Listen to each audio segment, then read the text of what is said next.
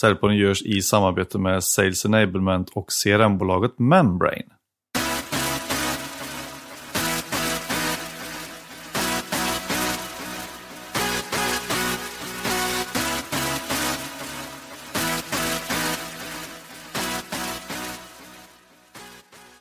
Så här års är han alltid lika aktuell. Med bara några dagar kvar till årets stora säljevent The Sales Conference på Globenannexet är han som vanligt en av talarna på scen. Henrik Larsson Broman från ProSales har länge varit en av Sveriges mest anlitade säljföreläsare och har under de senaste åren lagt ner tusentals timmar på att förstå och identifiera de stora trender som pågår inom försäljning. De här efterforskningarna och insikterna blev till boken Supertrenderna som lanserades i samband med förra årets The Sales Conference. Och vilka trender som är mer aktuella än någonsin och som du behöver ha koll på för att framtida din försäljning, ja, det ska vi prata mer om. Så välkommen till Säljpodden Henrik! Stort tack Mattias! Kul att vara med! Nu är det ju bara några få dagar kvar och det är alltid en eh, anspänning. För vi, vi, vi vet vi har så mycket kunder som är med där. Vi har så mycket av våra samarbetspartners, många som befinner sig i våran sfär. Så det är alltid lite speciellt att um, köra det Sales Conference. Det här är tolfte året vi kör det nu. Och det, det utvecklas ju varje år, så det ska bli riktigt, riktigt spännande. Ett år har ju nu gått sedan boken Supertränare lanseras med buller och bång under The Sales Conference förra året. Mm. Hur har året egentligen varit sedan boksläppet? Ja, men det har varit nästan lite galet. Alltså, ett väldigt händelserikt år på många sätt. Vi har fått väldigt mycket positiv feedback på den här boken, vilket är kul givetvis när man, man lagt ner hyfsat mycket tid på det här ändå. Och den här boken är ju mer som inspiration, den är lite som ett uppslagsverk nästan med 50 olika trender som är tanken att man ska få nya idéer kring hur man kan utveckla sin, sina verksamheter och i synnerhet kanske försäljning och marknadsföring. Så att vi ger ju inga konkreta svar i den här boken eller hur man ska gå tillväga utan det handlar väldigt mycket om att ge nya idéer för i trender finns det väldigt mycket möjligheter och den som är lite kreativt lagd kan hitta väldigt mycket där. Men det har varit ett väldigt, väldigt spännande år. Eh, det har varit väldigt mycket föreläsningar kopplat till den här och eh, många som har läst den. Jag blir väldigt, väldigt glad när man kommer till kunders kontor och så ligger den här boken fullsmetad med anteckningar och, och det är massa notes i den och, och liksom man plockar. Och det är lite tanken också, man ska hitta argument för att också kunna sälja in saker och ting internt. Främst om man kanske sitter som chef. Så det är jättekul och nu kommer den på engelska också så att vi ska väl slänga ut den på, på Amazon här inom kort.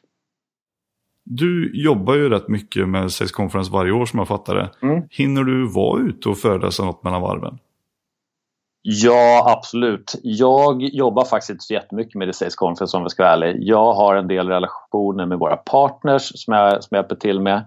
Men sen har vi ett helt team med Katarina Hed som är vår projektledare som driver det där tillsammans med en eventbyrå som heter Nine Yard. Så det, det, det, är ett ganska stort team som, som håller ihop det där och driftar för det är sjukt mycket små, små detaljer att få, få ihop allting.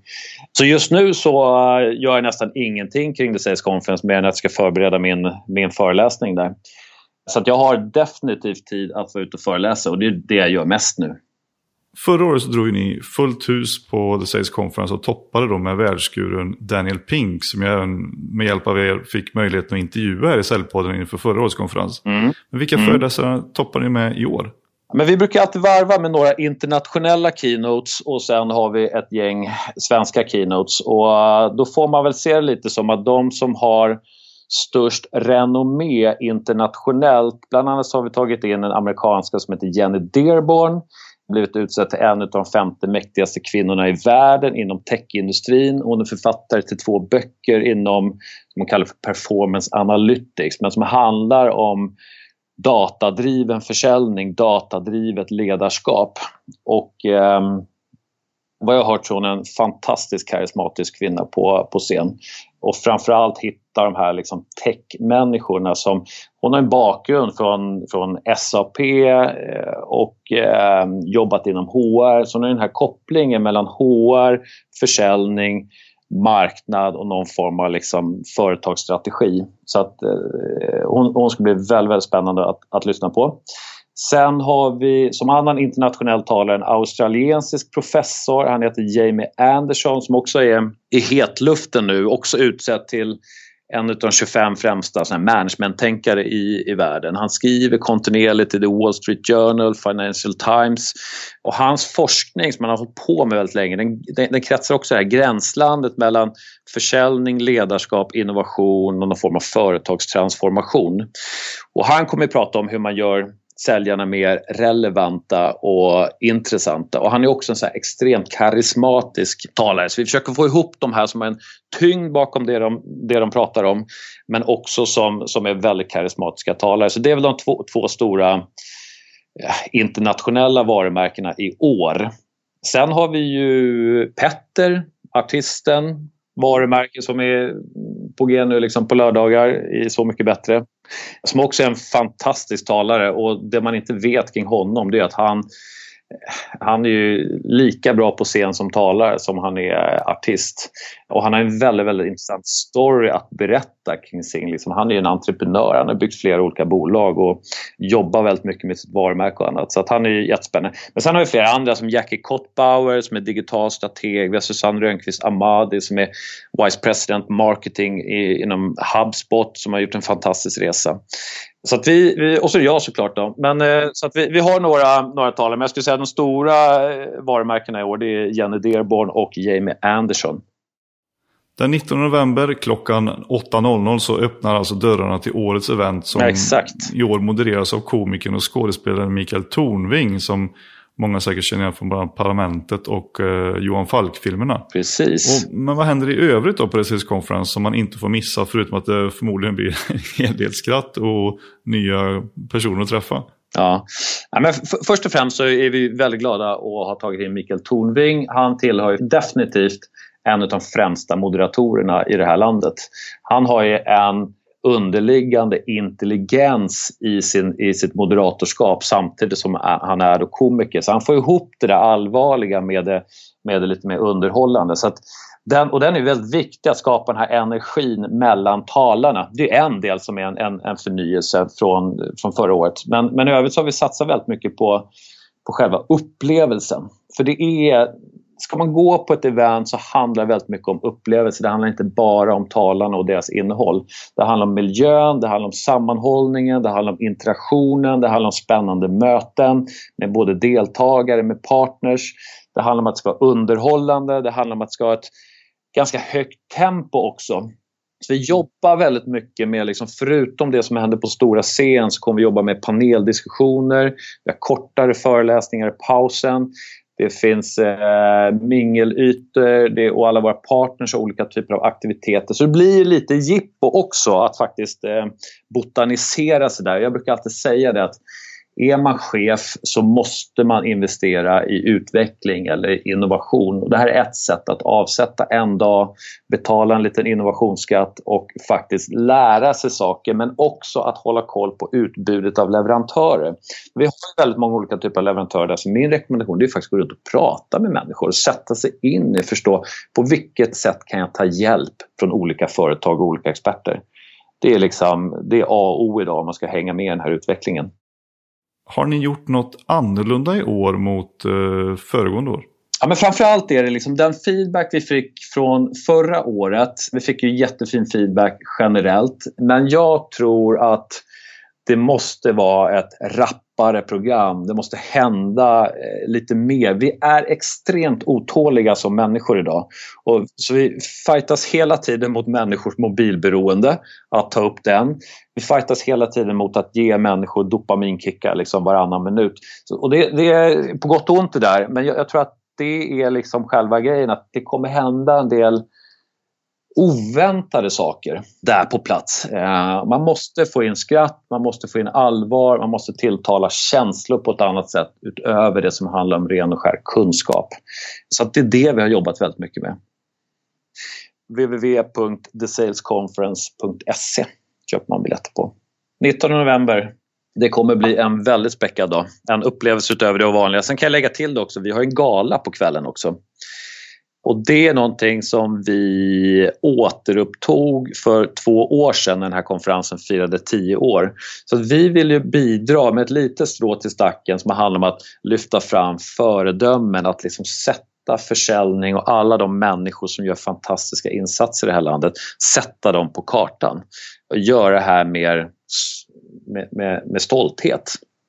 Så att det är liksom grunden kring varför vi skapar gala men sen är det också ett sätt att informellt lära känna människor och ha kul tillsammans. Vi försöker ärligt skapa en, ska inte säga klubb, men en tribe eller en stam av människor som är nyfikna som vill utvecklas och som ser en samman och ser ett värde i att hämta input utifrån. Inte bara sitta i en organisation och liksom ha ett inifrån perspektiv. Så man måste ha ett utifrån perspektiv.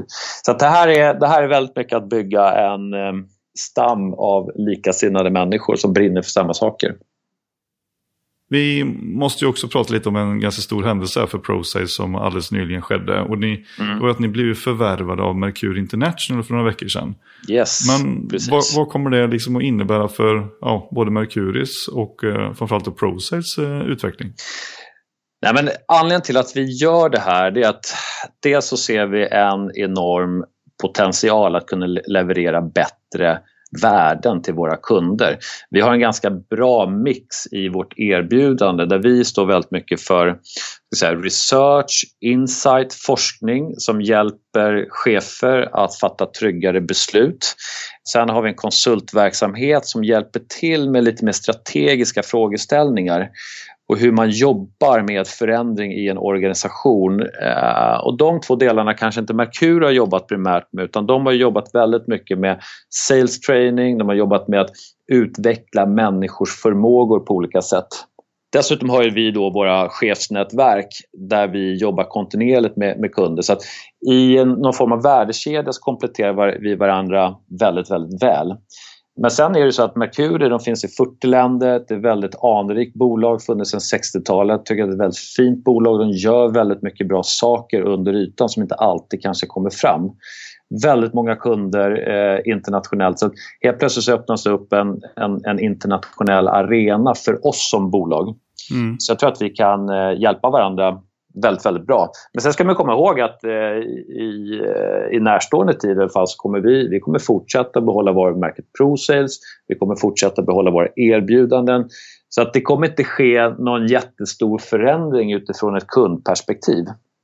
Men för oss är det här givetvis en, en väldigt, väldigt spännande resa vi gör tillsammans. Så att jag är mm.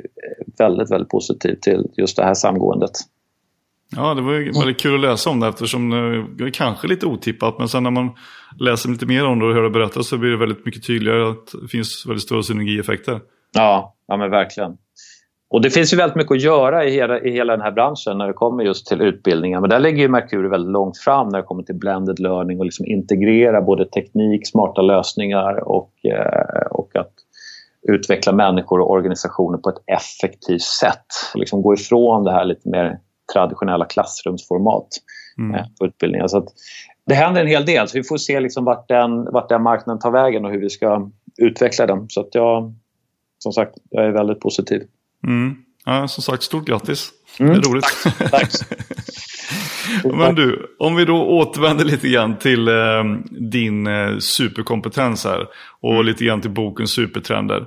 Mm. Och, och, och, vi ska prata lite grann om vad, vad den innehåller och lite grann om framtida grejer också. Men till att börja med, vad är en trend inom försäljning? Ja, jag brukar ofta inleda mina föreläsningar med det därför att det, trender är ofta någonting som, som missförstås. Ofta när man pratar om trender så pratar man om vad som är mode just nu eller vad som är hett just nu eller vad som är viralt just nu. Vad man ska resa eller vad man ska äta eller vad ska man ha på sig. Ofta så, så, så pratar man om en ganska meningslös innovation som är själva trenden. Det är bara att ta årets julklapp som alltid beskrivs som en trend. Förra året var det elcykeln som var trenden och innan dess var det återvunna plagget som var trenden. Det är inte riktigt den typen av trender som vi tittar på och det ger inte heller oss chefer någon vidare liksom, inspiration i hur vi ska utveckla våra verksamheter. Så när jag pratar om trender då pratar jag om ganska trögrörliga förändringar över tid. Det är sådana rörelser som ökar eller minskar och de tar ofta år eller decennier för att få fullt genomslag och som ofta består av en mängd olika innovationer och idéer som stärker varandra över tid. Mm. De där kallas ju ofta för, ibland kallar man för megatrends eller gigatrends. Vi har valt att kalla dem för, för supertrends i, i, i vår bok. Och liksom kan, man, kan man fånga de där trenderna så kan man också få ledstänger in i framtiden. Det som är nyckeln. Vi, vi lever i en extremt kaotisk omvärld idag. Det är helt omöjligt att förstå allting som händer. Det är ingen som kan skapa någon form av begriplighet i den omvärld vi befinner oss i idag. Det enda sättet att göra, skapa sig någon form av uppfattning, det är att försöka att fånga olika fenomen i vår omvärld, klustra dem i en rörelse och använda dem som ledstänger och tro på dem. Mm. Och anpassa sina strategier efter dem. Så, så trendanalys är en väldigt, väldigt viktig del i en strategi. När man bygger en företagsstrategi eller en säljstrategi för den, för den delen. Mm.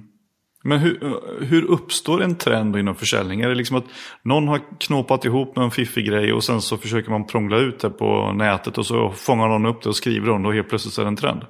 Nej, in, inte riktigt så. Men trender, jag brukar säga att trender de uppstår av en innovation eller en idé som möter ett grundläggande mänskligt behov på ett nytt sätt. Och människan har inte förändrats särskilt mycket liksom, under de senaste under den period som, som vi har levat som, som människor. Vi, vi, har fortfarande våra grundläggande behov som respekt eller känna tillhörighet eller gemenskap eller kärlek eh, och så vidare. De är ganska bestående. Sen har vi rört oss lite högre upp på Maslows behovstrappa. Så att vi formar lite nya trender högre upp i Maslows eh, behovstrappa. Men trender de är indikatorer på förändrade vanor, beteenden och förväntningar. Och det är ganska lätt att glömma bort den här människan i det här, i det här sammanhanget. De skapas av oss människor, de är till för oss människor. Jag kan ta några exempel bara för att förstå. Om man tar en mm. sån innovation som bilen till exempel. Bilen eh, innoverades, eller den innovationen kom 1908. Och då kan man ställa frågan, vad var det för några grundläggande mänskligt behov den innovationen mötte? Ja, det var behovet av att kunna förflytta sig på ett effektivt sätt. Precis. Behovet av transport. Och det förändrade ju våra beteenden, förändrade våra vanor när vi gick, gick från hästar till bilar. Och skapade också en långsiktig förändring över tid. Det tog 60-70 år, sen, sen hade större delen av befolkningen en bil. Mm. Och helt så hade alla förändrat sitt beteende. Man kan säga samma sak kring, kring telefonen. Den är också en innovation som möter ett grundläggande mänskligt behov av att kunna kommunicera på distans. Mm. Och helt plötsligt så börjar vi förändra våra beteenden, vi kunde börja kommunicera över hela världen. Och då förändrar vi våra beteenden, vi förändrar våra vanor och så skapar det en långsiktig rörelse och sen så föds det massa liksom kompletterande innovationer och, och, och idéer kopplat till det där. Man kan ta lite, någonting så här, lite mer närvarande som innovationen Uber. Ja. Vad Uber har gjort är att de har gjort det betydligt enklare att beställa taxi, de har gjort det enklare att betala, de har gjort det enklare att se var taxin befinner sig på kartan och så vidare. Och det här har man gjort en del studier på. Eh, det vill säga att för varje ort som Uber kliver in på, för varje ny marknad och så fort man har börjat använda sig av Uber-appen några gånger så förändras också våra förväntningar. Mm. våra förväntningar på hur länge orkar vi vänta på en taxi innan vi avbryter själva bokningen. Det är jätteintressant. Bara när det går några gånger man börjar använda sig av Uber så börjar vi också förvänta oss att nej, taxin ska inte ta fem minuter, den ska ta tre minuter. Och det är precis det innovationer gör. De skapar nya förväntningar kring saker och ting.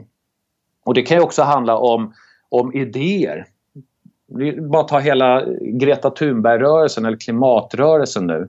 Mm. Klimatstrejken är ju en idé om att vi måste strejka för att få politiker, för att få världsledare, konsumenter och företag att börja agera för att minska koldioxidutsläppen.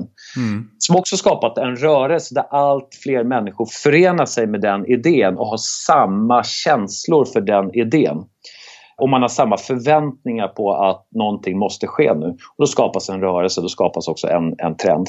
Så det är alltid liksom en, en innovation eller en idé eller en tanke som någonstans får ett genomslag och där vi människor börjar anpassa oss efter den. Så det finns ju massa sådana exempel. Eh, jag kan ju sitta här och, och, och babbla mycket som helst men ta bara en så lite mer nära relaterad innovation som kommer till, eh, nära till försäljning då, om vi ska, ska prata det. Ta en sån innovation som, som e-signering bara. Mm. En fantast, fantastisk innovation som, gör, som underlättar något enormt i att bara kunna skriva avtal mellan två olika parter. Istället för att sitta och skriva ut ett papper, skicka det med posten och kunden ska skriva under den där, skicka tillbaka det med posten. Hela den processen är ganska tidsödande. Ja, eller minska resorna och sånt där också. Ja, visst. Alla de här företagen som Scribe, GetAccept, OneFlow och så vidare. Det finns massa duktiga företag i det här området som har hittat ett väldigt, väldigt enkelt behov som vi har och behov som är kopplat till arbetsplatsen och hittat en innovation och så därmed skapat, börjat sälja den här och så har det börjat förändra våra beteenden. Själv, själv kör jag här hela tiden och jag skulle aldrig, jag blir nästan irriterad över leverantörer till oss som ska skriva avtal med papper numera. Det är mm. fruktansvärt irriterande. Så jag har ju totalt förändrat mina förväntningar. Och det är precis så liksom trender uppkommer. Nu, i, I framtiden kommer givetvis ingen sitta med pappersavtal. Ändå så är det fruktansvärt många som gör det idag. Mm. Så där kan man ju haka på rätt, eh, rätt tidigt. Då. Men varför ska vi bry oss om, eh, varför ska vi bry oss om trenderna då? Ja, men trender är ju, dels är det ett sätt att skapa begriplighet, det är en del i en strategi som jag sa tidigare. Men framförallt så är det ett ypperligt verktyg att skapa kommersiell framgång. Därför att vi vill ju satsa på rätt typ av kort. Om man tar Amazon till exempel som är, är helt fantastiska. Av de här 50 trenderna vi beskriver i boken så tror jag de rider på 40 av de här trenderna när vi gjorde en snabb, snabb genomgång. Mm. De är mm. extremt skickliga på att identifiera mänskliga behov, att till och med skapa och att haka på trender i ett tidigt skede och trender som på sikt omsätter miljarder. Så de vet ju det att om de är lite mer proaktiva, förutseende och kan säga att det här med smarta högtalare till exempel, det här är en marknad, det här kommer omsätta miljarder på sikt. Om vi bara kan få 2 eller 3 procent av den marknaden då kommer vi omsätta miljarder och snurra. Så att de satsar ju på områden som är värda väldigt mycket pengar och man startar i ett tidigt skede, gärna före många andra. Och så har man uthållighet också att bygga ett ledarskap och en proaktivitet inom det, det området. Så de äger ju olika typer av domäner. Och det är klart att eh, är man en, ett, ett, bolag på 15 personer eller en liten startup, ja det kanske inte är lika lätt liksom, om man inte har samma muskler som, som Amazon. Men då ska man veta också att många innovationer kommer faktiskt från, från mindre bolag som är lite kreativa, som hittar en liten nisch, ett behov som ingen riktigt har tänkt på. Utvecklar en produkt eller tjänst. Man kan ju faktiskt vara ganska tidigt ute även om man är ett litet bolag. Mm. Skulle du säga att, eh, att trender generellt sett eh, som ni har tittat på att det är just så att det är mindre aktörer som skapar nya trenderna snarare än större etablerade företag? Väldigt bra fråga. Jag skulle nog säga att det är en väldigt blandad mix. Vi vet ju att de stora bolagen och Big Five som Google och Microsoft och Apple och så vidare. De investerar ju som aldrig förr i innovation och produktutveckling. Alltså mm. den kurvan, det är också en trend som vi skriver om, just den här innovationsaccelerationen. Vad mycket pengar vi investerar i utveckling. Och det är klart att Tittar man på kurvan också över antal patent som registreras varje år så pekar den kurvan också bara rakt uppåt.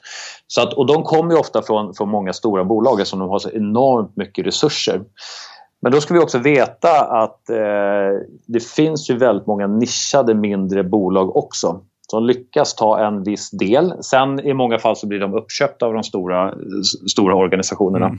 Vilket eh, vi kan tycka är bra eller dåligt. Men definitivt så, så går det givetvis att i den värld vi befinner oss i idag så finns det enormt mycket möjligheter och, och, och man behöver inte alltid innovera kring en liksom teknisk eller fysisk produkt eh, på något sätt. Utan det kan ju också som sagt vara idéer. Mm. Forskare kan vara liksom trendsättare just för att de kläcker en ny idé som får väldigt stor rörelse. Politiker kan vara trendsättare eftersom de kläcker en ny politisk idé. Greta Thunberg är en trendsättare därför att hon har en idé om saker och ting. Så att eh, det kan ju även vara liksom privatpersoner som sätter den här snöbollen i rullning. Mm. Och, och liksom skapar en, en rörelse. Precis, eller en artist. Kanske. En artist? Mm. Ja. jag tänker på... ja, jag tänkte på den här uh, killen, vet han, Backpack Man som dök upp och kom med någon Aha. artist här som började flossa som alla unga gjorde sen. Ja, just det. ja, men det kan vi fundera på om, om den... Det är också en form av trend, men frågan är om den har så stor bäring för just oss. Återigen, liksom, vi tittar ju lite på de här mer, mer rö, trögrörliga trenderna som förändrar våra beteenden över tid. Att vi börjar flossa och, eh, och gör det under ett års tid, det är ingen långsiktig, eh, långsiktig förändring. En så kallad fluga. Extremt mycket innovationer liksom när det kommer till konsument prylar. Ta så här som ja, spikmattan till exempel. Mm. En totalt meningslös innovation egentligen, men den, den beskrevs som en hälsotrend. Men den dog ju ganska snabbt. Mm. Så det finns väldigt många sådana typer av eh, innovationer också som inte riktigt kanske skapar en, en långsiktig rörelse.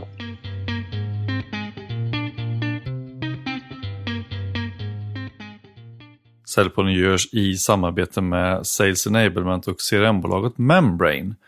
Och om du och ditt säljteam vill skapa tillväxt och öka din effektivitet, då tycker jag ni ska gå in på membrane.com. För där hittar du alla viktiga dashboards, allt analysunderlag, alla analysverktyg, hur kunderna beter sig i säljprocessen och de kan även integrera ditt sätt att sälja i datadrivna prognoser. Och allt det här för att du ska göra det så enkelt som möjligt för dina säljare att nå sina mål och skapa fler affärer. Så om du är nyfiken på vad Membrane kan göra för dig, gå in på membrane.com och klicka på Book a Demo. Men för boken är ju, eh, den är uppdelad i, nio lite större områden då, så beskriver ni ju ja, fem, sex trender i, i varje del. Men mm. vilka av alla de här trenderna som ni beskriver i, i boken Supertrender skulle du säga blivit liksom ännu mer tydliga under det här året som gått sedan boken släpptes? Mm. Det är en jättebra fråga. Nu har vi givetvis inte följt upp alla, alla trender men i den här boken så beskriver vi 50 olika trender med särskild bäring för företagande, tillväxt, försäljning, marknadsföring. Och sen när vi börjar lägga det här pusslet och se, för att man, när man håller på med trendspaning försöker man alltid titta på drivkrafter. Vad driver vad? Hur påverkar de här varandra? Och när man gör det så börjar man också se ett mönster att de här hänger ju faktiskt ihop de här trenderna. Och då hittar man liksom ett kluster av trender som i sin tur kan beskrivas som någon form av megatrend eller bevis för att det sker liksom en ganska stor, stor rörelse.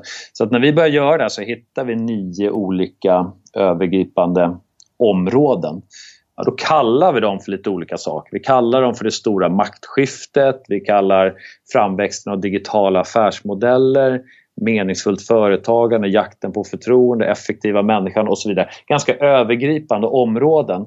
Men sen under dem då så finns det ett antal trender. Mm. Och alla de här trenderna skulle jag säga rör sig ju framåt. Det är inte så att någon av de här trenderna har slutat växa men vissa växer långsammare, vissa tar en annan liten väg, andra växer väldigt, väldigt snabbt. Och tar, man, tar man några exempel här som svar på din fråga, om jag ser att det är några trender som har växt sig snabbare. Var det det som var, var din fråga eller? Ja precis, som har blivit ja. ännu mer tydligare liksom ja. efter att boken släpptes. Att nu har det här blivit väldigt, väldigt tydligt att det genomsyrar väldigt mycket av företagande och försäljning. Ja, just det. Så om man tar den här frågan och vilka trender som kanske har blivit tydligare nu under 2019. Det, det, det är inte så att att det händer dramatiskt mycket på vissa av de här sakerna. Det, det, måste ske någonting oförutsett då. Vi kan ta de här, hela det område som vi då kallar för meningsfullt företagande. Där vi har några trender som handlar om karmakapitalism, meningsfullt företagande, kriget om hjärnorna, happynomics. Alla de här mjuka värdena. Och då är det några som fått ett rejält uppsving därför att det har hänt någonting i vår omvärld. Greta Thunberg är en sån faktor som helt plötsligt har fått enormt stort genomslag och helt plötsligt måste alla företag börja ta med krafttag och börja ställa om, börja fundera över sina verksamheter och försöka anpassa sig till den här rörelsen eftersom den har rört sig så väldigt, väldigt snabbt. Och det handlar inte bara om om miljöfrågor. Utan det, i grund och botten så handlar det om hur vi differentierar oss som företag. Jag, måste, jag tror att vi måste se våra företag ur ett nytt perspektiv. Vad är ett företagande egentligen? Vad syftar ett företag till? Varför går vi till jobbet överhuvudtaget? Där har det hänt väldigt mycket kring, kring de frågorna. Vi har helt andra förväntningar på en arbetsgivare idag. Vi har helt andra förväntningar på företagande. Tar man unga människor så är de extremt skeptiska till företags motiv och syfte. Mm. Och varför de överhuvudtaget existerar. De vill att man ska ta ett mer samhällsansvar, miljöansvar, frågor kring mångfald, mjuka faktorer som är extremt viktiga. Och det där har ju bara exploderat Eh, det, vi, vi, har hänt väldigt mycket bara senaste året kring de frågorna. Mm. Och det där påverkar givetvis försäljning också därför att allting hänger ihop. Varumärke, marknadsföring, försäljning, våra erbjudanden påverkar vår försäljning. Så det händer väldigt mycket i, inom det området som handlar just om meningsfullt företagande ska jag säga liksom är, en, en väldigt, väldigt stor del i det här. Och jag brukar beskriva det som att förväntningarna har förändrats. Om du tänker att vi har höga förväntningar på företagens funktionella värden. Alltså mm. sånt som handlar om pris, kvalitet, utbud, enkelhet, tillgänglighet etc så är det, liksom, det är nästan hygienfaktorer idag. Men våra förväntningar ökar, precis som där Uber-taxen som jag pratade om. För varje innovation som gör det enklare, billigare eller snabbare så ökar våra förväntningar. Och det, här, det här möter ju företagen med något som vi brukar kalla för product leadership. Det vill säga vi investerar hela tiden i nya lösningar, bättre service, bättre hemsidor, bättre produkter och så vidare. Det är hela den här innovationsaccelerationen. Men det räcker inte idag. Utan vi har ju rört, rört oss i en väldigt, väldigt snabb takt mot att också förvänta oss mer av objektiva värden. Värden bortom själva produkten eller vårt erbjudande. Vad kan det vara? Ja, men det kan handla om expertis, det kan handla om relationer, det kan handla om att vi ska ge, bjuda på content, att vi gör framtidsspaningar och så vidare. Det är värden bortom själva produkten, mer mjuka värden. Och det här brukar betraktas som en form av thought leadership, vilket har varit en trend då sen, sen millenniumskiftet. Där allt fler företag försöker bli någon form av kunskapsledande aktör inom sin bransch eller ett visst typ av segment. Och även produktleverantörer börjar ju allt mer lägga på ett lager av mjuka värden som handlar om kunskap för att de ska framstå som väldigt kompetenta och duktiga och vinna förtroende. Mm. Men det stannar ju inte där heller utan nu rör vi oss, och nu pratar jag framförallt om business to business, att vi rör oss allt mer mot att vi förväntar oss mer subjektiva värden. Och subjektiva värden, det är sånt som handlar mer om känslor. Vi förväntar oss att ja, ni ska inte bara sträva efter att vara bäst på det ni gör i världen utan det ni gör ska också vara det som är bäst för världen. Och då kommer vi in på sådana saker som handlar just om samhällsansvar eller miljötänkande eller att vi förändrar våra affärsmodeller för ett långsiktigt hållbart samhälle och så vidare. Och det här handlar ju om att vi, vi lever i ett misstroendesamhälle idag. Vi lever i ett misstroendesamhälle. Det finns studie efter studie som visar på att förtroendet för politiker minskar, förtroendet för företag minskar, förtroendet för media minskar, förtroendet för institutioner minskar. Vilket innebär att förtroende håller på att bli den nya valutan. Mm.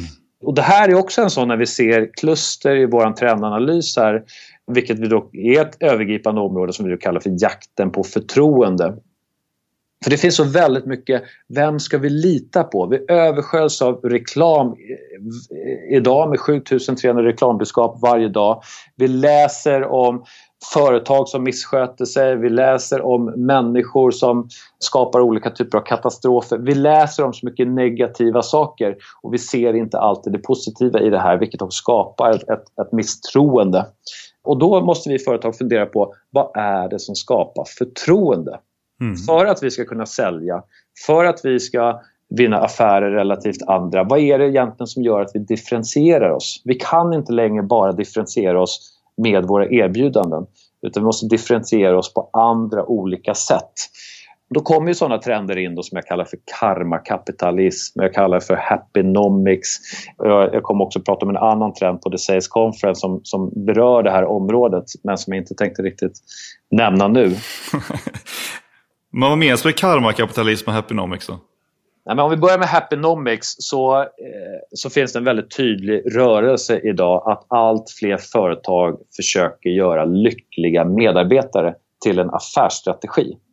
Mm. Och det kan man tycka verkligen är konstigt. Då. Varför ska företag ta ansvar för sina medarbetare att de ska bli lyckliga? Det har de ju aldrig gjort historiskt. Ja, det är ganska logiskt egentligen. För det första så kan vi bara konstatera att ja, det finns enormt mycket forskning kring, kring lycka nu. Det, det är liksom, det, är, det är en peak som bara har pekat rakt uppåt sedan millennieskiftet. Varför forskar vi så mycket om just lycka? Ja, det finns flera olika förklaringar till det men vi vet också med den forskning som finns nu att har man lyckliga medarbetare i en organisation så ökar också produktiviteten. De har 37% högre försäljning, de har bättre kreativitet, mindre sjukfrånvaro, bättre samarbete och så vidare. Det finns väldigt många fördelar med att ha välmående medarbetare. Mm. Och Det företaget måste vi ta. Forskningen visar också att vår totala lycka, hur lycklig du är Mattias, det beror ungefär 30% av vad som händer på ditt företag. Så det är en ganska stor del av din totala lycka. Och då vet man ju också att det här har en väldigt stor påverkan på företagets framgång därför att vi presterar bättre.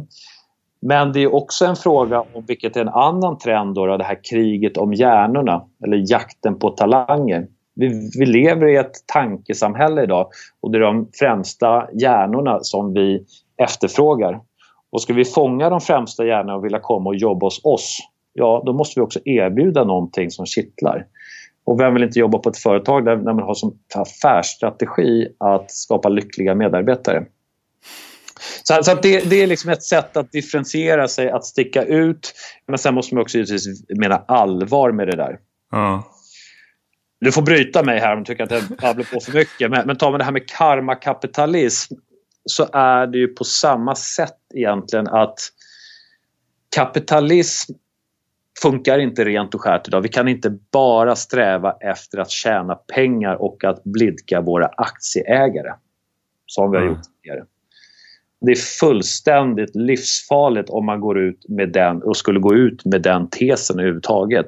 Att vårt bolag strävar efter att tjäna så mycket pengar eller bli lönsamma eller att vi ska tillfredsställa våra aktieägare. Därför att det är ingen som bryr sig om det.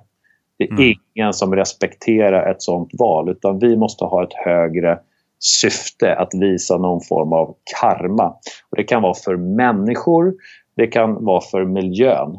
Mm. Och här finns det väldigt många fantastiska exempel på företag som gör väldigt bra insatser och skaffa sig ett altruistiskt förhållningssätt.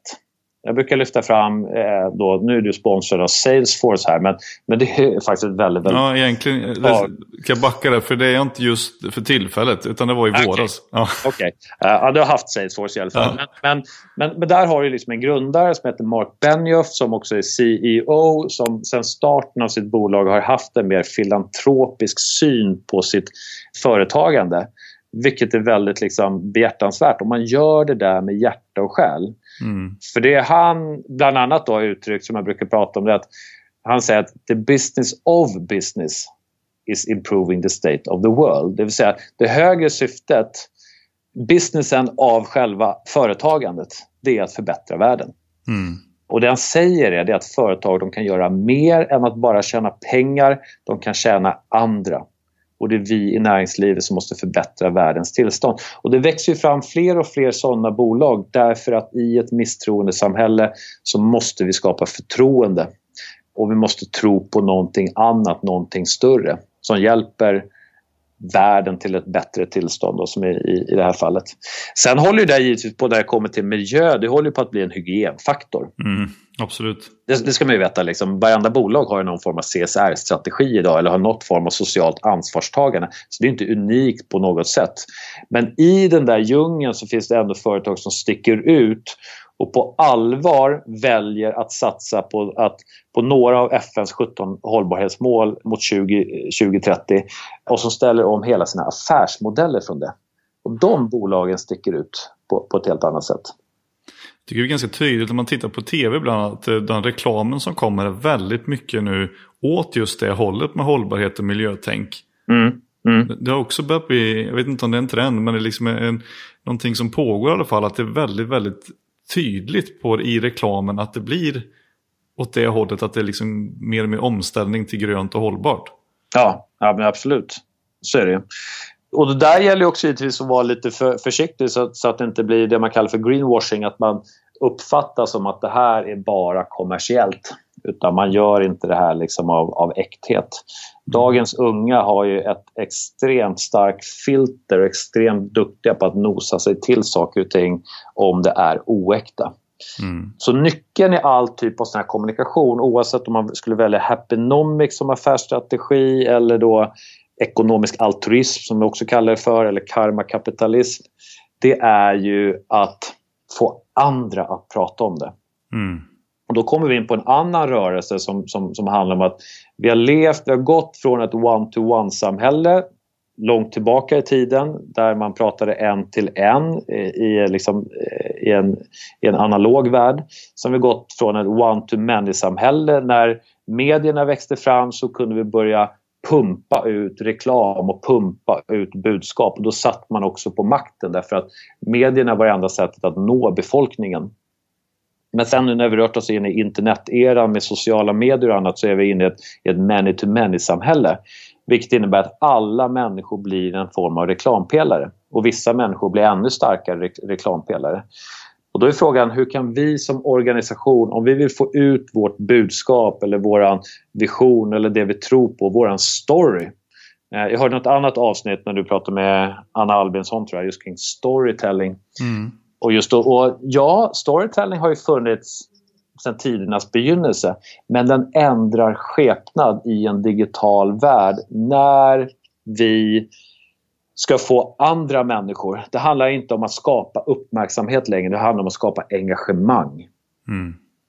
Och Det handlar inte heller om att pumpa ut olika typer av eh, budskap utan det handlar om att inspirera olika grupperingar i sociala medier och i den digitala världen för att alla finns där. Och det är också en sån trend som vi kallar för tribalisering, att vi grupperar oss på olika sätt i en digital värld. Och kan vi komma åt de där grupperingarna eller till och med skapa sådana grupperingar så kan vi vinna väldigt mycket på det. Och det är väldigt få människor som har förmågan att hantera stora nätverk i det här stora nätverks, eh, eh nätverksekonomin som vi lever i. Men jag blir väldigt, väldigt förvånad att inte fler vd och företagsledare och liksom nyckelpersoner i organisationer som är aktiva på till exempel LinkedIn. Det är fortfarande väldigt många vd som inte ens har konto på LinkedIn. Mm. Och då tror jag inte man har förstått den nya världen och den nya vidden av att faktiskt få ut sitt budskap gratis. Det kostar ingenting. Och jag vet, jag vet inte liksom här måste, det är det som är stora att, eh, förflyttningen att chefer måste bli storytellers och berätta historier. Ah. Sånt som fångar känslor och som engagerar oss. Inte skicka ut kvartalssiffrorna för det är inte en kotte som bryr sig om det. Jag Det är totalt meningslöst. Utan det handlar ju om att chefer också måste börja hitta sin story kring företaget och få andra att börja sprida det här. Och det handlar om, om att skapa engagemang på olika sätt. Och Det är också försäljning. Det är försäljning och det är varumärkesbyggande och det är marknadsföring. Och än idag så är det så, även om det händer lite grann, det finns vissa föredömen, så tror jag att det där är... Ja, nu måste företag börja ta, ta itu med det. För att verkligen... Men varför tror du att det inte är så då? Varför tror du att det är så många vd som inte vågar vara eh, publika och skriva och, och vara lite mer transparenta och, och öppenhjärtiga med vad man tycker och tänker om, om eh, saker på ett humant sätt? Ja. ja. men det är klart det finns sådana skäl som ett enkelt kan vara tid. Men då kan man ju faktiskt ta hjälp så det, det går, går, att lösa. Det kan vara att jag vågar inte. Jag tycker att det här är pinsamt. Liksom. Ska jag gå ut och, och, skriva massa grejer på, på LinkedIn eller sociala medier? Men det där det är också positivt från det perspektivet att rädslor kan man övervinna. Det är liksom inga problem. Det tredje skälet är att jag vet inte hur man gör. Vad, vad ska jag skriva om? Det kan man också ta, ta hjälp kring. Så det finns egentligen inga skäl till att, till att inte göra det. Och sitter, man def, sitter man dessutom som på en vd-position i ett lite större bolag så har man en enorm auktoritet av den anledningen. Du kommer att få rätt mycket respons bara av att du sitter på den positionen. Mm. Och du kan nå enormt eh, många människor. Så där finns det extremt mycket att, att göra. Och i många fall så kan ju faktiskt VD och experter inom bolaget bli olika typer av, man ska inte kalla det för influencer eller liksom thought leaders, men vi behöver inte alltid alliera oss med andra typer av influencers. Det är bättre att, eh, att göra det själv. Mm. Apropå influencers då, tänker du att, att den trenden börjar mattas av lite eller är det fortfarande någonting som, som företag vill satsa på? Eller har man kommit, de företag som vill satsa på, det, på olika influencers nu har kommit in lite sent på pucken? Ja, det finns ju alltid, det ska man ju veta också, att det finns alltid mottrender till trender. Mm. Så fort det liksom blir en, en hype kring influencer marketing eller att alla ska börja liksom kommunicera på sociala medier allting, så finns det alltid en grupp som väljer motsatta. Nej, jag stänger ner kontot istället. Mm. Så, och det ser man nu. Facebook tappar massa, massa användare. Folk liksom väljer att koppla av och så kommer, kommer sådana liksom rön från Anders Hansen och din hjärna och allt det här och så skapar det uppmärksamhet kring att eh, vi ska inte hålla på för mycket med mobiltelefonerna. Det finns massa negativa sidor av det. Och så skapar det en, en mottrend. Men det betyder inte att vi ska sluta med sociala medier. Det handlar snarare om, om en balans i det. Och gör man det dessutom till ett professionellt yrke så, så är det någonting, någonting annat. Men jag skulle definitivt som svar på din fråga, nej. Det där är ingenting som eh, avtar. Även om vissa influencers har vissa problem nu, just nu så är det definitivt ingenting som kommer att avta. Men vi vet inte riktigt formerna för det i framtiden, exakt hur det kommer att se ut. Men det finns definitivt en rörelse som handlar om att vi inom business to business växer fram människor som kan påverka, ta den här stafettpinnen. Och det tror jag liksom bara vi bara sett början på. Mm. Så är det någon gång man ska börja satsa på det där nu och satsa på kvalitet, inte kvantitet, så är det nu. Annars är det risken att man missar det här tåget. Då är det, mm. då är det för många människor som har etablerat sig som någon form av tankeledare eller kunskapsledare inom olika förgreningar och olika branscher. Att det är svårt att ta upp kampen med dem. Då är man mm. för ute. Så då, det är nu, now or never skulle jag säga. Tror man upplever det här med, i den här trenden som kallas för eh, förtroendejakten eller tillit som valuta. Mm. Att det med, med total transparens och äkta vara. Att man som människa känner att det här är ju inte riktigt äkta. De får ju betalt för att säga det här. Det, det är därför som, det inte, som man inte känner att det är wow längre. Ja. Men du menar att det kanske inte är så riktigt? Ja, nej, men, nej, men det är därför jag skulle säga att eh, de flesta influencers som tar betalt, de finns ju i, i konsumentsektorn. Det är mm. liksom, mm. De gör reklam för skor och väskor och det är resor och eh, dataspel och, och, allt möjligt. Va? Jag tror att för att just skapa den, om du vill bygga förtroende på allvar så ska du ska inte sträva efter att bli en influencer och tjäna pengar på det. Om vi driver ett företag så ska du ha olika typer av influencers som är experter, som är ledare, som är vägvisare, som guidar deras målgrupp in i framtiden. Mm. Och det kan du inte börja ta betalt för. Det skulle sänka, sänka förtroendet. Så jag förstår att det blir en inbyggd problematik för många influencers som sitter och hovar in rätt mycket stora pengar och att det på något sätt också hämmar förtroendet i många fall. Mm. Men jag tycker mer intressant att titta liksom på lite mer affärssituationer, hur vi kan nyttja sociala medier som kanal mm. för att bygga förtroende för ett, vårt varumärke och därmed också öka förmågan till affärer, fler affärer. Mm. För eh, några år sedan så var jag på Sales Conference när ni hade det på, eh, var det Oscars? Ni hade Os det på... Oscars har vi varit på senast ja. var på Münchenbryggeriet. Just det, det var på Oscarsteatern då, precis. Och, och, då kom jag så väl ihåg att eh, du nämnde då från scen att eh, ja, men om, om 20 år så kommer liksom de flesta säljarna att vara borta. För att mm. det liksom tas över väldigt mycket av teknik och sådär. Mm. Ser du fortfarande att den, den profetian kan slå in?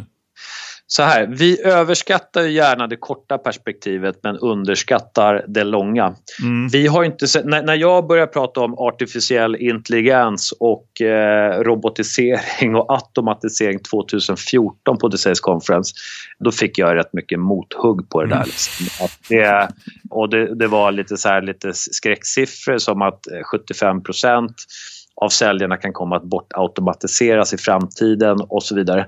Och det var ingen skrämseltaktik på något sätt utan det finns ju tydliga evidens på att många säljare inte tillför värde längre. Av den enkla anledningen att vi kan hitta information på andra sätt. Kunden har tagit makten. I ett informationssamhälle eller gått över till digital information så förflyttas makten på massa olika områden. Makten från doktorer till patienter eller från lärare till elever eller från män till kvinnor. Så fort man får tillgång till information så förflyttas makten och det är det som har hänt inom försäljning också. Kunderna har tagit, tagit makten.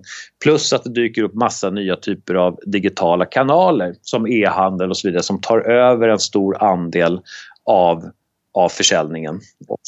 Nu har ju inte det där hänt på den här korta tiden det vill säga att eh, alla säljare har försvunnit. Däremot så har de många bytt skepnad. För det vi ser nu väldigt tydligt är att de, de här traditionella fältsäljarna som jag pratar om, i vår forskning kallar vi för traditionella säljare. De som historiskt sett har varit ute och slitit sula och sprungit på en mängd olika kundbesök i stad efter stad och så vidare. Den typen av säljare minskar. Där mm. definitivt kunna se en minskning. Många företag de drar in det till snarare innesälj eller digitala säljteam eller går över till en transaktionell e-handelskanal. Och de som finns kvar i, i den uppsökande försäljningen det blir ju de som, som jobbar mer utvecklande tillsammans med, med kunden, som jobbar mer värdebaserat, som jobbar mer konsultativt och som tillför någonting som man inte kan googla sig fram på nätet. Och Det här känner vi till, det har vi liksom pratat om och du har haft gäster i din podd också som har pratat om, om den utvecklingen. Mm. Så ja, mittenfältet tunnas ut allt mer. Det är väldigt ty tydligt men det är svårt att få några siffror, exakta siffror för det finns ingen som tillhandahåller de siffrorna. Men som svar på din fråga om, om framtiden då, om vi blickar liksom 20 år framåt i tiden. Ja, det, det, eh, jag ser väldigt många, jag ska inte säga orosmoln, men det finns mycket som talar för att stora grupper av yrkeskårer inklusive försäljning kommer att försvinna på olika sätt. Mm. Men man ska också veta det att det dyker upp andra typer av, av roller som gör att vi får ställa om oss bara, som kräver nya typer av kompetenser. Mm. Jag tror att det är för att liksom säljare inte själva förmår att följa med i trender och anpassa sig, utveckla sig och utbilda sig i tillräckligt hög grad så man tillför ett värde till sina kunder. Och av det skälet har man som företag tvungen att hitta andra kanaler att sälja. Nej, det skulle jag inte säga att det är det som är drivkraften, att säljarna inte har förmåga att utveckla sig själva. Utan det är just, eh, då får vi gå tillbaka. Det, drivkraften kommer alltid från människors förändrade beteenden, i det här fallet då våra kunders förändrade beteenden. Mm. Om nu det är så att men jag har inte tid, jag tycker att det är meningslöst att avsätta två timmar per dag och träffa säljare som kommer att visa upp sina produkter. Det tillför inte mig någonting. Jag har inte tid med det. Om, det, om, om kunderna upplever så, deras förväntningar är att jag måste ha någonting annat. Jag vet att Salesforce levererade ju någon rapport för ett, ett tag sedan och sa att 75% av B2B-köpare förväntar sig att deras leverantörer och säljare ska förutse deras behov och ge mm. relevanta förslag.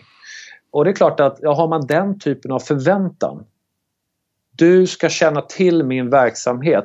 Du ska enbart träffa mig om du kan hjälpa mig att utveckla min verksamhet. Då blir det ju en helt annan femma. Då måste man ju liksom få in foten på grund av de, på de kriterierna. Och det är inte alltid så, så lätt. Så all, drivkraften är ju, är ju förändrade förväntningar eller förändrade mm. beteenden hos oss eh, köpare och, eh, och kunder. Du kommer ju att prata om en specifik sak som du nämnde tidigare här på din föreläsning på The Sales Conference. Och, och som egentligen då i, i reklamen inför det står att det är en drastisk förändring som gör att vi i princip behöver förändra synen på företagande i stort. Vill du, utan att avslöja innehållet allt för mycket, men vad kommer det att röra sig om? Mm. Jag gav en liten hint tidigare när vi gått från fokus på funktionella värden till objektiva värden och nu med till subjektiva värden. Mm. Och det är den rörelsen jag vill prata om. Vad innebär det att vi förväntar oss mer av våra leverantörer, av företag, sånt som handlar om mer mjuka värden och som gör att vi kan differentiera oss och särskilja våra verksamheter från, från andra. Där finns det då en väldigt, väldigt tydlig trend och den handlar inte om miljö och den handlar inte om happynomics utan den handlar om någonting annat som gör att vi upplevs som äkta, att vi upplevs som förtroende. Och när man börjar lägga de här pusselbitarna nu så ser man att ja, fler och fler företag börjar anamma den här trenden, vilket jag tycker är väldigt spännande. De vinner väldigt mycket på det. Mm.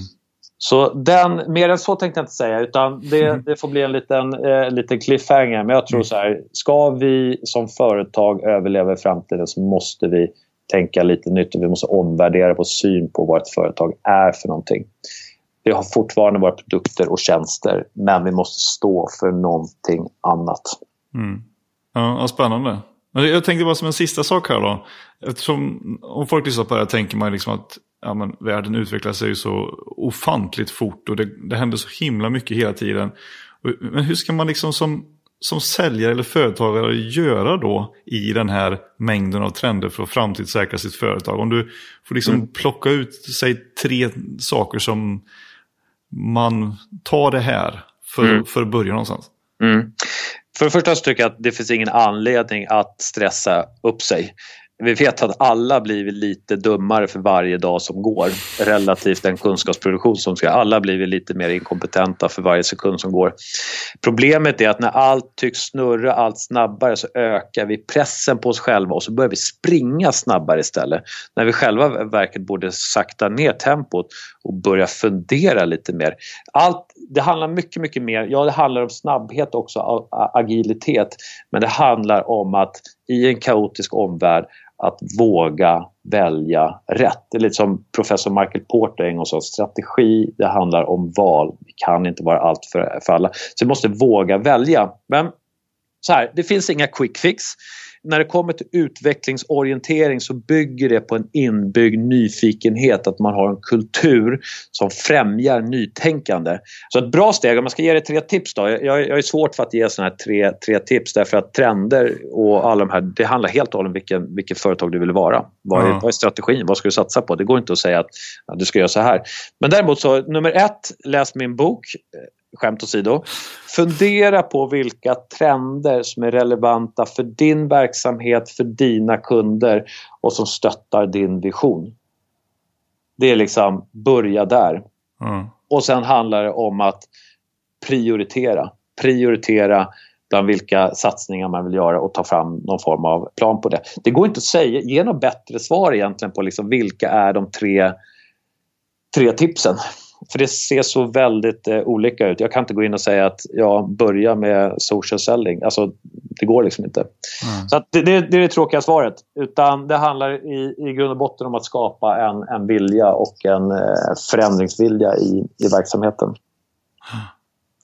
Ja, det är sjukt spännande. Alltså det, det, är ju fantastiskt att få höra och prata med dig så här varje år om mm. hur, hur saker och ting händer och hur det utvecklar sig. Och även gå på Sales Conference och fatta liksom vad det är som händer så man får lite mer insikt i grejer istället för att sitta på sitt eget kontor och bara mm, undra vad som händer nu, vi kan testa det här istället. Mm. Gå på ställen och gå och, och lyssna på föreläsningar så man får en mer mer kunskapsinhämtning så man har en lite mm. mer omvärldsanalys. Det är ju, det är ju mm. bra tips alltså. Mm. Mm. Nej men verkligen. Och, och, det är klart att eh, The Sales Conference är inte den enda, enda konferensen så även där så måste man prioritera. Man kan inte springa på allting som, som sker idag. Men jag tror att eh, kommer man hit, jag tänkte jag skulle locka dina, medar, eh, eller dina lyssnare här nu att de får 30% om de mejlar mig och komma på The Sales Conference. För att det vore fantastiskt kul om de som lyssnar på det här också vill, vill vara där.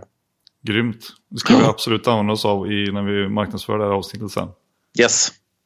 Grymt. Du Henrik, stort tack för att du tog tid att vara med i Säljpodden så här bara några dagar innan The Sales Conference och berätta om årets stora sales-event. Stort tack. Kul att vara med. Alla, ja, tack själv och, alla, och höra inte bara eventet utan alla de här viktiga trenderna inom försäljning ja. och från ja. din bok då, Supertrenderna som också går att köpa på thesalesconference.se va? Absolut, den finns på Bokus, Adlibris och Process.se. Eh, den finns på lite olika ställen. Just det, det går att beställa. Länkar vi till yes. den också. Ja. Grymt, stort tack och lycka till nu på, med föreläsningen på Sales Conference. Ja, stort tack hörru. Ha det ja, bra. Ha det bra. Hej. hej. hej.